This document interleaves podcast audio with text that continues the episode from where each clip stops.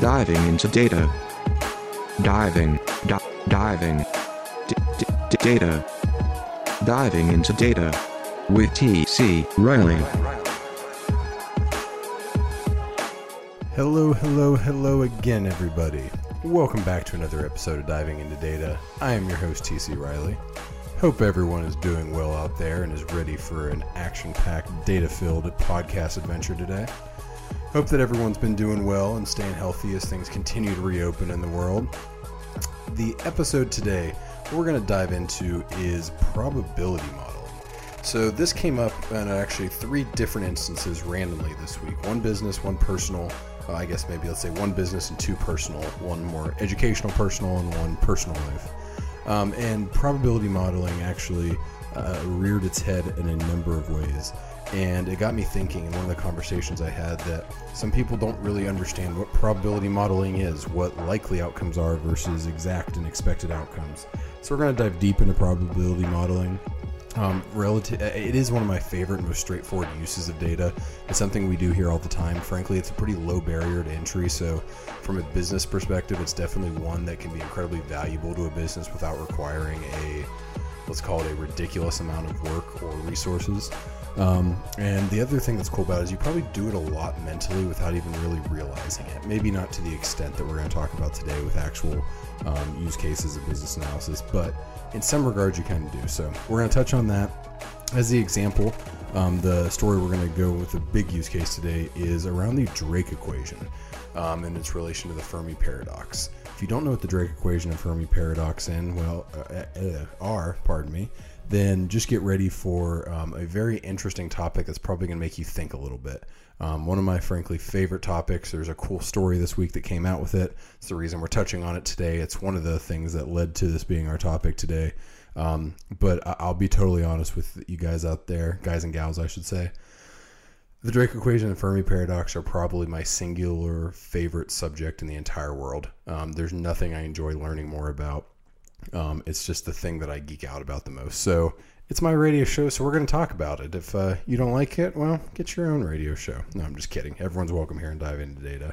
Um, but we're going to dive into the Drake equation, look at how this is a real life example of prob- probability modeling, um, probabilistic modeling, if you prefer. And then we're obviously we got to tie this back into marketing and data here. Um, so we're going to talk about some marketing use cases of this, how we use this as a business, um, not just in marketing, but across the organization, how a business can and should be using this probabilistic modeling. Um, again, with a relatively low barrier to entry, it's definitely one to check out and try to utilize internally. So buckle up. We're about to strap in. So sit back, relax, grab yourself a drink if you'd like, practice some social distancing. Let's dive into some data. So, our main topic, and really our only topic this week that we're really going to dive into again, is about probabilistic modeling or probability modeling, depending on who you ask. So, uh, just to s- start very basic here, what is what are we talking about? What is probabilistic modeling? So, the technical definition, is a modeling system that incorporates random variables and property probability distributions to model an event and the expected outcomes the solution, quote unquote, the end result of this modeling is a probability distribution. So that's incredibly important right there before we go any further to understand exactly what they're talk- we're talking about. So what probability modeling does is it takes a bunch of different variables around an event and the likelihood of an event, the likelihood of an outcome. It takes all of the unknowns, or maybe not even unknowns as much as um, variables that you can't specifically define. They have a range of possibilities in order to give you the best guess or the most likely solution of all possible solutions of running through this event. Um, it can go from, let's say, the worst case scenario way over here on the left to the best case scenario way over here on the right. And it's going to tell you where in that the probability is expecting the distribution to line up. So, in other words, uh, the distribution of these possible outcomes tells you the likelihood at each point that that will be your solution. And when you look at it holistically, it can tell you where you are likely to land in that. So, um, the reason this is so great is because it takes randomness into account for best guesses, if we're being honest, is what we're really talking about.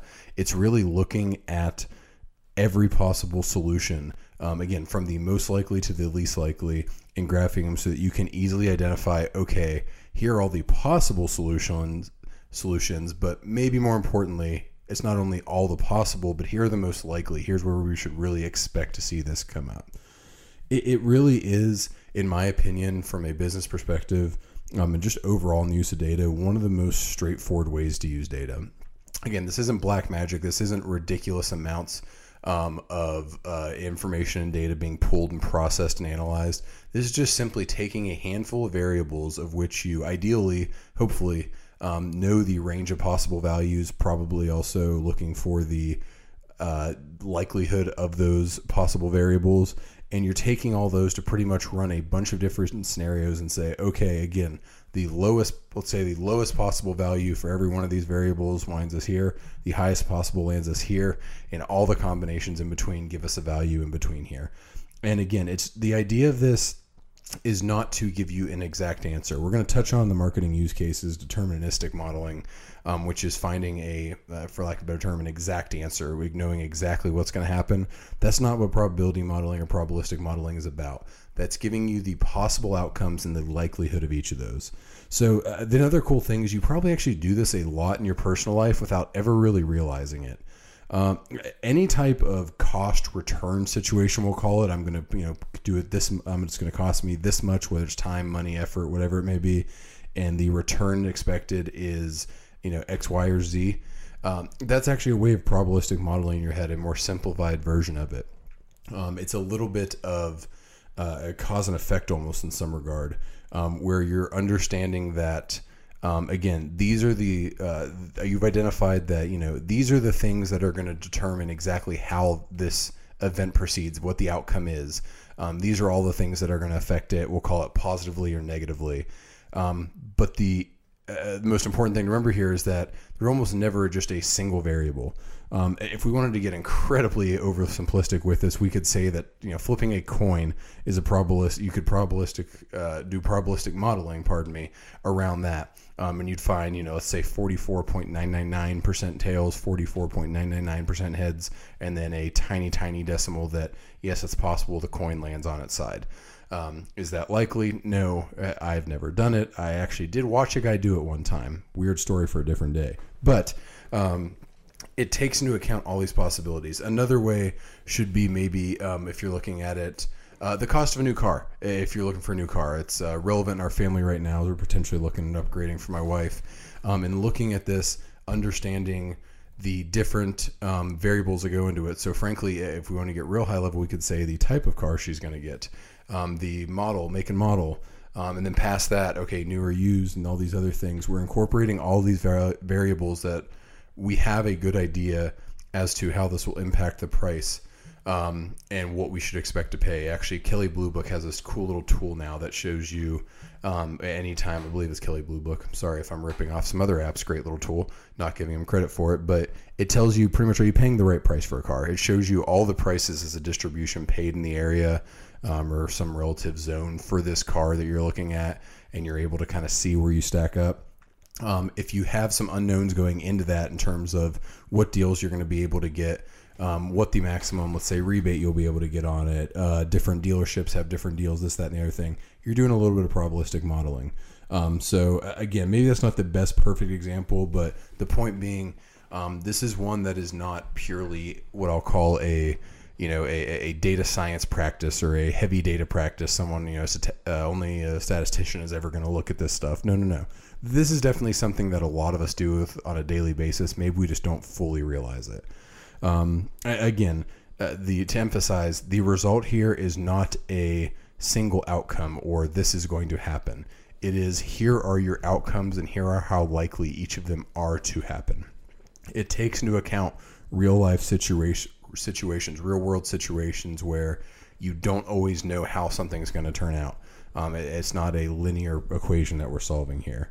Um, and uh, the thing you really need to determine um, when you're looking at it is just how accurate you need to be, um, or do you need to estimate Um, and are you okay with having that? Again, if you're not okay with this range of possibilities, well, you probably need to completely take a step back, reframe your problem, and think about what you're doing.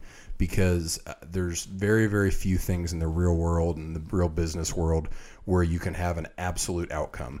Um, you're going to know exactly what's going to happen and not going to have any issues with it. So, uh, probabilistic modeling has its place. Um, it's incredibly important. And for our first segment, or our main segment today, what we're going to talk about is actually a use case that, again, personally I geek out over. It is the Drake equation, a great use of probabilistic modeling. So stick around. We're going to take a quick break and we will be right back to dive into the Drake equation and Fermi paradox here on Diving into Data.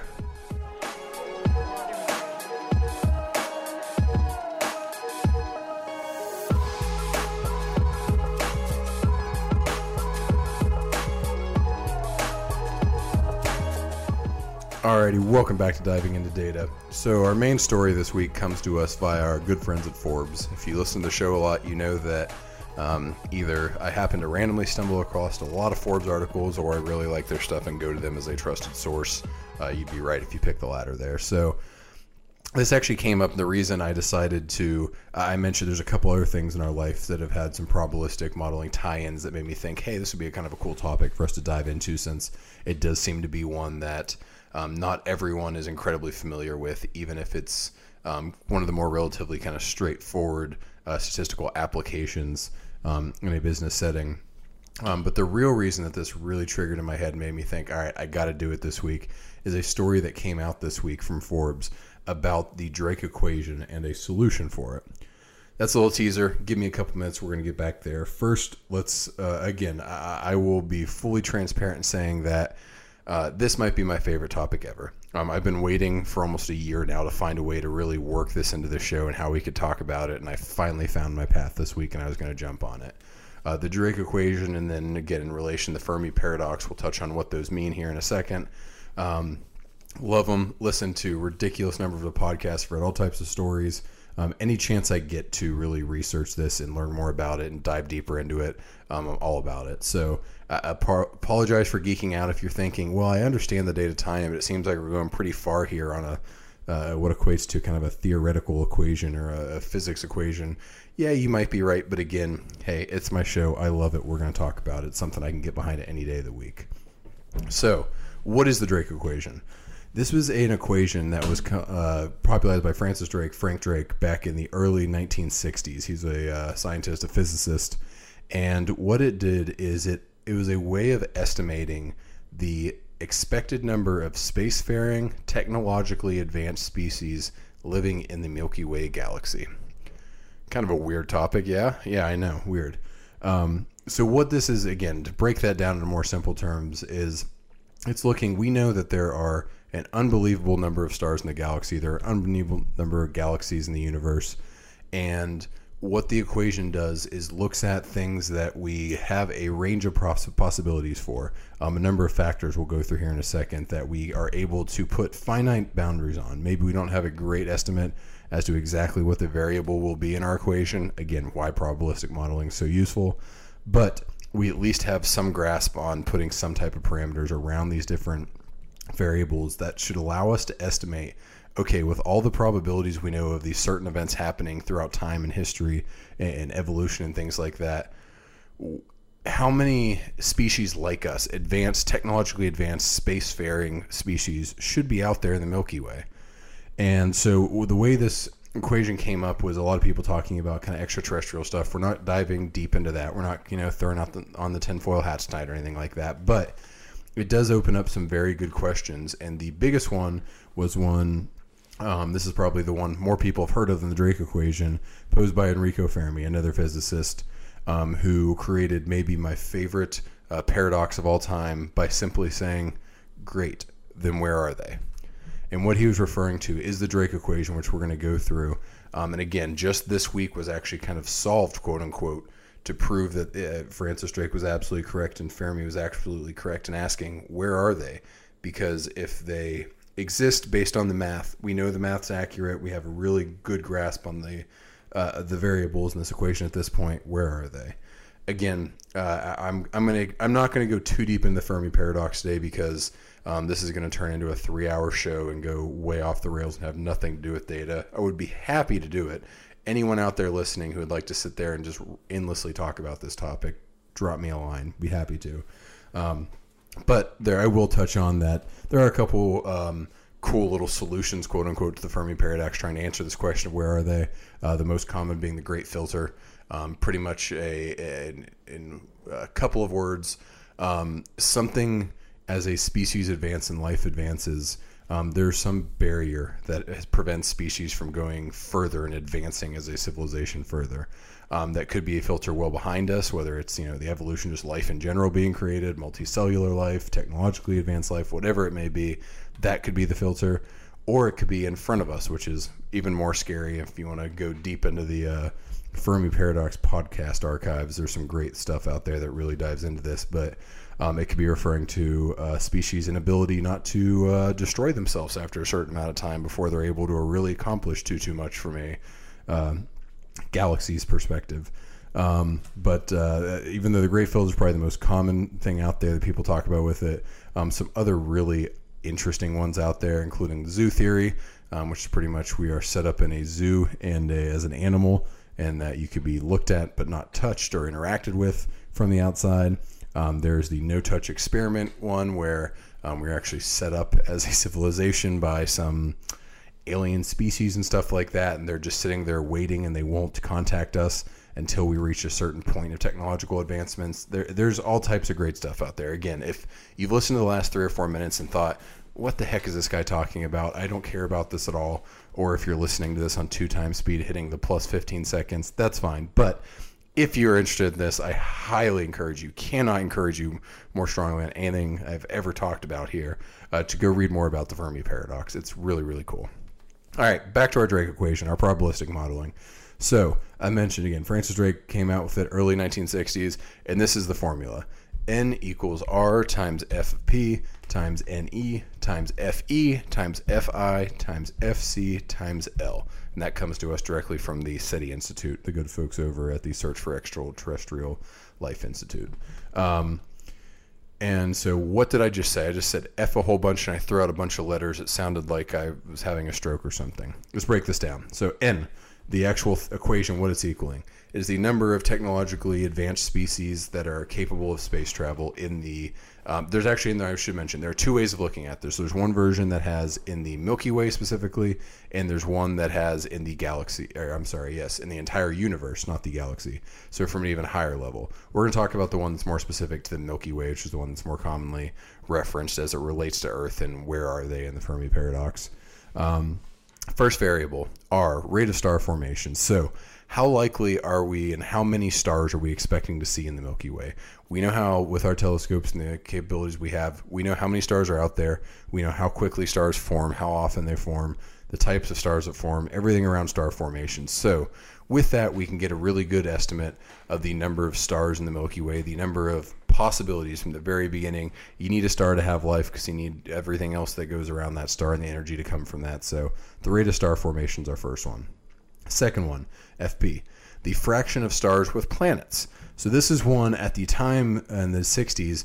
Um, it was only they I believe they'd confirmed one or two um, other stars had uh, uh, planets around another star besides the sun in our solar system. That honestly still might have been a couple decades off. I might be mixing up my timeline, but now we actually know that um, nearly every star out there has a lot of planets. Planets are not rare, and our solar system is not unique in that regard. It's actually pretty dang common.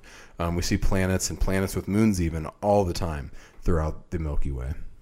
All right, so next equation, or next variable, pardon me, NE. So what this one is is the number of planets per star that are suitable for life. Again, if you're into space and you've heard of the Goldilocks zone, um, it is the perfect, the habitable zone, another term for it. It's the area um, where Earth is in in relation to our sun. Obviously, if it's habitable, that's where we'd be if we exist and you're listening to this podcast. Um, but uh, it, there is a zone where it's not too hot, not too cold. It's the the three bears um, scenario here, where um, if you are really really far out, think you know Pluto, Neptune stuff way out there. It's too cold for life. There's just everything is frozen solid. There's not enough heat from that star life can't exist and can't get going um, in an environment that's cold and desolate. Um, on the other side of it, the Mercuries and further into the world, if you're too close to a really hot thing, you're going to burn up. You're not going to have anything there. Life can't survive a situation like that. So, between the two of those, um, in our galaxy, it stretches from pretty much uh, Venus to, we'll call it past Mars, kind of the asteroid belt. Um, some people would argue even to Jupiter and things like that and further beyond, depending on exactly how we're looking at it. But um, it is this zone. So, uh, we have all these planets. We've said, okay, so we have this many stars, estimated. Again, it's a range. It's, a possibility. We don't know the exact number of stars. I have certainly haven't sat down and counted them all. I bet you haven't either. Um, we have the estimated number of planets per star, so that gives us the number of bodies that potentially could house life. Great. Now we know well how common um, is it that there's actually in the habitable zone? They're suitable for life. They're not a gaseous planet, for instance, or something like that. If you go beyond that. Um, so next variable, Fe, fraction of those planets from above where life actually appears. This is the most tricky and difficult one to predict. This is one that, frankly, until we find extraterrestrial life, we don't have an actual number for this. We don't have a we have a best guess at best with this. Um, we haven't even been able to recreate life in a lab truly successfully um, out of nothing. So uh, the uh, there's a significant barrier there. This is probably the variable is the biggest question mark in our equation. But um, it is important to think that okay, well we have all these stars in the suitable zone, but how many of them are actually going to have life? Well, that's important to know. But we're going to keep moving on because it goes well beyond that. You don't just need life if we want spacefaring civilizations. Next one is Fi, the fraction of life-bearing planets that are intelligent life. Keep in mind that um, what we're classifying as intelligent life would apply to humans in the last, we'll call it couple thousand, maybe 10, 20,000 years. The Earth has been around for a long time. Um, there are these uh, cool creatures wandering around for a couple hundred million years called the dinosaurs, um, if you're not familiar with them, um, that uh, were around and dominated the Earth for literally millions and millions of years and yet never uh, would have advanced to what we would call intelligent life. Um, no communication, no things like that. Let me rephrase that. They absolutely had communication. Um, no intelligent advancement, no technology, no tool usage, things like that. Frankly, the things that make humans humans in your mind, if you want to kind of look at it like that, and separates us from animals. Um, but again, uh, that that's going to cut them down again, again. Even if we think that okay, there's a ton of life-bearing things, but we got a bunch of dinosaurs roaming around the Milky Way. We don't have a lot of humans. Okay, so yep, yep. There's absolutely a barrier there that cuts down even more of our population our our likelihood here. All right, we're getting pretty slim here. It seems like we've cut a lot of things out. We got more to go. FC. This is the fraction that developed technology for the advancement and identify. I'm sorry for the identification of another civilization in space keep in mind again, humans have been around for tens of thousands of years. Um, society as we know it has been around for you know a few thousand years. Um, only in the last 50 years have we been able to break out of the Earth, get off of our planet, get into space in any capacity. Um, frankly, even uh, more recently, until we've actually developed the technology to really lick, listen and look out there to send signals across the universe the way that we do right now. Um, it's incredibly recent. You know, 50 years might seem like a long time, you know, uh, to some of us, but keep in mind that the age of the universe is uh, billions and billions of years old. I think 13 billion, if I'm remembering correctly. Um, so, uh, in the grand scheme of things, the amount of time that we've been actually doing this is incredibly slim, but it's important for us to keep that in mind that not only do they need to be intelligent life, um, they can't be, let's say, you know, building the pyramids of Giza and expect us to find them. Um, they need satellites, they need radio waves, they need radio signals, microwaves, something that they're transmitting that can actually be heard. And our last variable, L, the length of time they'd be around to release these signals.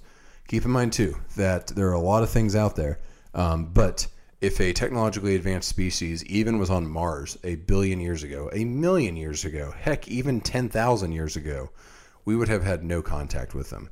Um, all of their radio waves would be gone now. Obviously, if there was life on Mars, maybe we'd be able to find something with some of the probes we've sent and stuff like that. But just to show you that um, their time is a very specific thing. Again, right now we are in the penultimate uh, kind of time to be a human when it comes to this stuff. However, the universe is really old. What makes us say that? Um, even if there are two advanced species, another species is just as advanced as we are right now out there, even if they are a couple thousand years off, there's a chance that we won't overlap with them. Um, and when you're talking about billions and billions and billions of years, the likelihood of them overlapping drops even further. All of this, I just gave you a bunch of reasons, frankly, that if, if I wouldn't blame you at all if your position at this point was, well, like it sounds like they're not out there at all. Like you just listed a million reasons why we seem to be really unique and special. Um, and frankly, I, I wouldn't totally disagree with that. But brings us back to our article this week. Thanks to advancements in technology, a lot of these variables that when Francis Drake wrote this equation were complete guesses on his part. Um, they had, an, you know, they had a decent estimate in number of stars and could get some, you know, um, within a couple magnitudes, uh, an accurate count there. Um, even had some idea of planets. Um, everything else here is going as a guess, though. We don't know exactly what this is. We don't know um, how many um, are actually uh, is life going to appear and the fraction of that that are life bearing to go intelligent, things like that. But with technological advancements in more modeling, um, some incredibly powerful computers, um, an institute this week was able to actually identify that the number, if you run this equation and you do the most likely outcomes, the most likely outcome is 36. Now, uh, that's incredible for a whole nother reason. Again, we're not going to dive into, well, where are they? And uh, back to the Fermi paradox. But the thing that I want to point out here is that I'm actually going to call Forbes out a little bit here. The title of their headline and everything they're promoting is, hey, we found the solution to the Drake equation 36. There should be 36 other species what did we talk about at the beginning? Probabilistic modeling doesn't give you an exact answer. Yes, 36 might be the most likely. That could be what we expect to find. And even when you read the specific article, it talks a little bit about that and touches on that. However, that headline that they grab you with is there are 36 others. So you're looking out there, I believe 36 total, so 35 others. And they want you to grab your binoculars, grab your telescope, and start looking. So where are these other 35? We know they're out there. No, we know that based on the variables that we have, based on the information we know, that is the expected number, which opens up a lot of questions. But keep in mind, in probabilistic modeling, it does not tell us the answer. It tells us the most likely answer. So while there, you know, this math says 36, there could absolutely be thousands out there. We could have way undershot the estimate on one of these things. Um, maybe, you know, uh, life appears on nearly every star where it's suitable for life um, compared to you know one out of a couple. I think it's one out of like ten thousand or something like that that the base equation uses. Um, alternatively, there could be one. We could be it. There's definitely a model and a scenario here where that number again, the let's say life bearing to intelligent life, um, is a such a low volume, such a rare exception that we somehow slipped through here. Um, that we really are the only one. We're not. We're not here to debate the uh, the question: Are we alone? This and that. We're not going to go too deep here, but um, I, I, the reason I touched on this again, frankly, it's my favorite topic. I've loved the last 15 minutes. I think have been my favorite of the show. um, but uh, it's a great use of probabilistic modeling, and it still drives at the fact that even though we have this, you know, quote unquote answer, we don't really have an answer. We have a probability, we have a distribution, we're guessing on that distribution, but we're using math and data to give us a likely outcome or the likelihood of a number of outcomes, which makes it really cool. And uh, to just to put a bow on this segment, just so you know, if you're wondering, well, TC, what's your what's your take on this?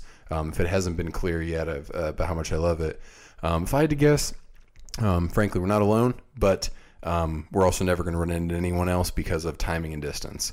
Um, I mentioned there's billions and billions and billions of years there. Um, the likelihood we just happen to perfectly overlap with one close enough um, distance being the other. That uh, again, this the only reason I look at the Milky Way version of this is I'm not convinced anything or anyone would ever be able to transverse galaxies. Um, but uh, so yes, they're out there, but no, um, not in our lifetime or any human's lifetime will we ever connect with them. Again, that's my guess. Just take it, just uh, take it for what it's worth. All right, quick commercial break again. We're going to wrap up with how does this tie into marketing? Why we've been talking about science for a while. Let's talk about some marketing and some actual business here and how this ties in. Right back with more diving into data.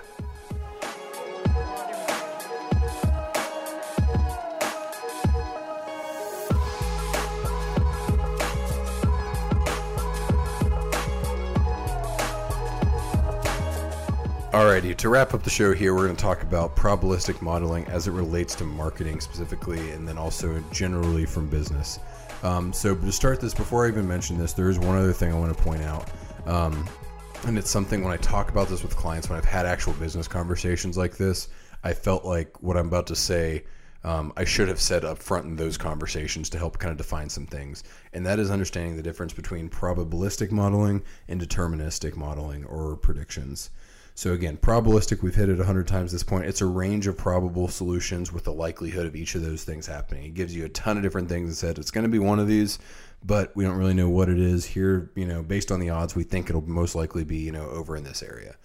However, deterministic um, modeling is getting to one exact solution. This is running one exact simulation to get.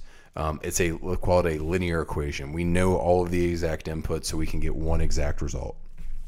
Um, this is very useful for a lot of different, you know, business applications out there. Absolutely, especially when you get into more like engineering, manufacturing, things like that. However, again, from an analytics perspective, it's probabilistic modeling is the only reasonable option, um, and the reason being that everything we're talking about is the real life. It's the world. It's the business world.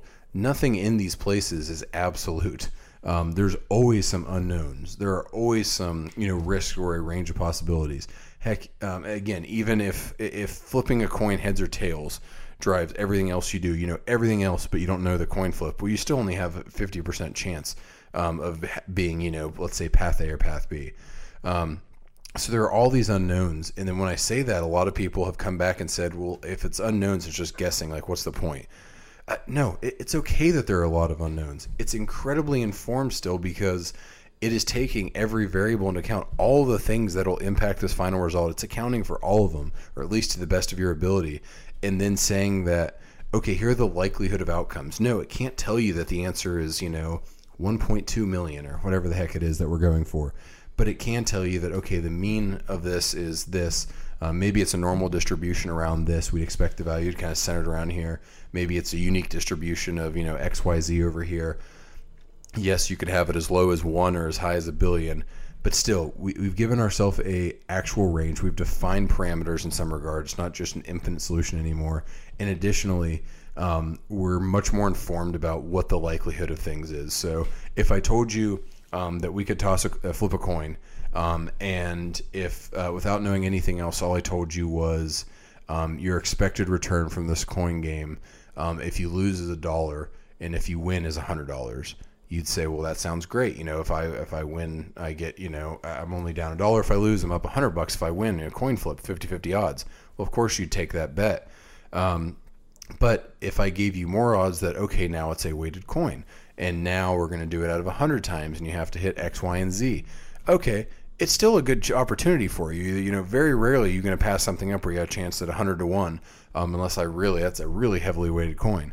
Um, but you can make a informed decision taking into account all these little caveats maybe that I throw into our little bit. Or if I don't, you just thank me for my hundred dollars and hope that uh, uh, it comes up heads or tails, whatever you called. Um, but uh, let's talk about at MarketScale here. Just a quick examples. If for those of you who are still trying to connect the dots here and understand, um, four specific examples I literally came up with just like that of how we've used probabilistic modeling. The one for those of our clients that are listening here, you might have seen this and we've done this with you, um, is trade show ROI calculators. We build a probabilistic model around trade shows to uh, for the expected return. Um, and so the things that impact that not only are things like um, the number of expected attendees, the number of people that are expected to swipe at your booth, um, the number of people that swipe at the booth that convert into an actual lead slash opportunity, number of those that convert to sales. All these are factors that are going to impact pretty much your return or the expected net value of a visitor at this trade show and the number of visitors you'd expect overall.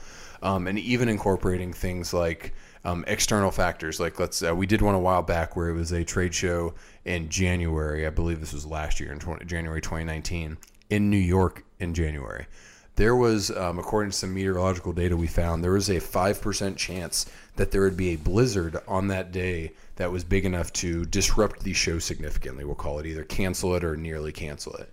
Um, even incorporating things like that what we do is we're able to say, here is your expected return from the trade show. You know, you have a pretty good idea for a trade show budget, a set expectation of, okay, it's going to cost 50K for the booth and 30K for this and 50K for this. And okay, so we're, in, we're all in a, you know, 20 grand here, 150 grand here, whatever it may be, depending on what kind of show and how big the show it is. But we can give you the range of possibilities and the likelihood that it'll fall above or below that cost line. Um, or maybe you need a, you know you need three x profit to make this a worthwhile endeavor according to your finance team. Great, we can tell you the likelihood of hitting that number.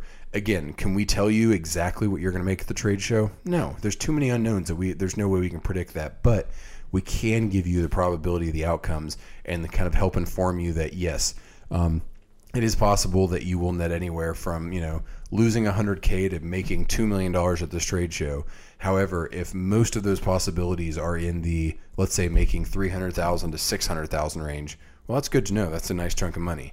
However if most of those are right around breaking even maybe even losing a little bit okay well if we're more likely to kind of fall in this range we probably don't want to go through with this. We don't want to make this spend.